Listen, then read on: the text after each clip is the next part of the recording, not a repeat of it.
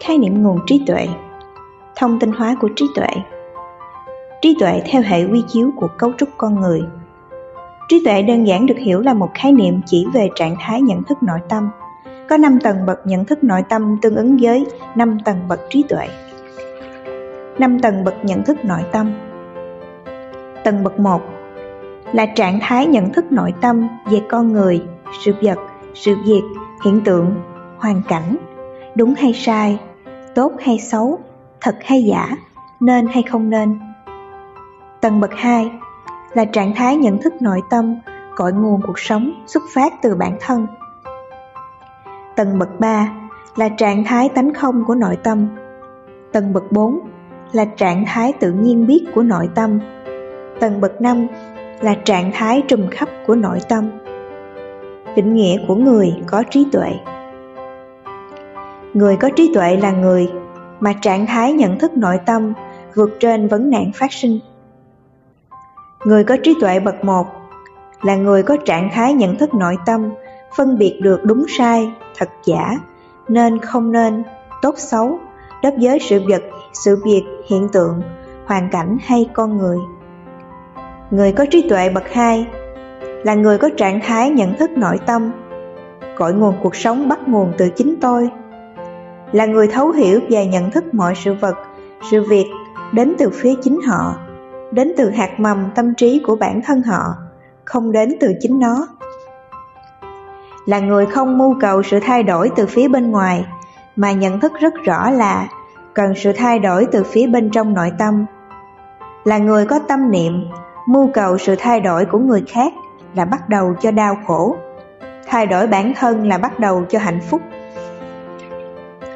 Người có trí tuệ bậc ba là người có trạng thái nhận thức nội tâm, mọi sự vật, sự việc, hiện tượng, hoàn cảnh, con người có tính không.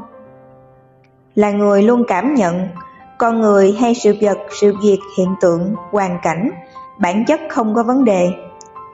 Là người luôn sống được với thực tại. Là người hằng sống được với sự chân thật nơi chính mình.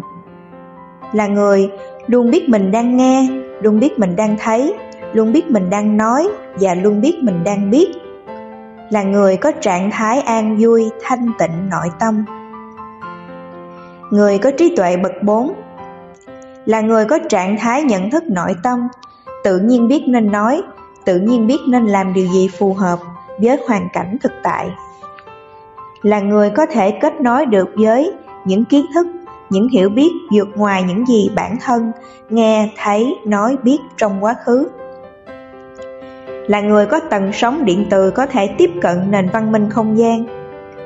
Là người khai mở được trí tuệ vô sư trí có hai loại trí tuệ. Hữu sư trí là những gì huân tập trong quá khứ được thầy cô dạy. Vô sư trí là vượt ngoài huân tập. Có hai loại vô sư trí. Thứ nhất là tổng nghiệp nhiều đời. Thứ hai là kiến thức của nền văn minh không gian.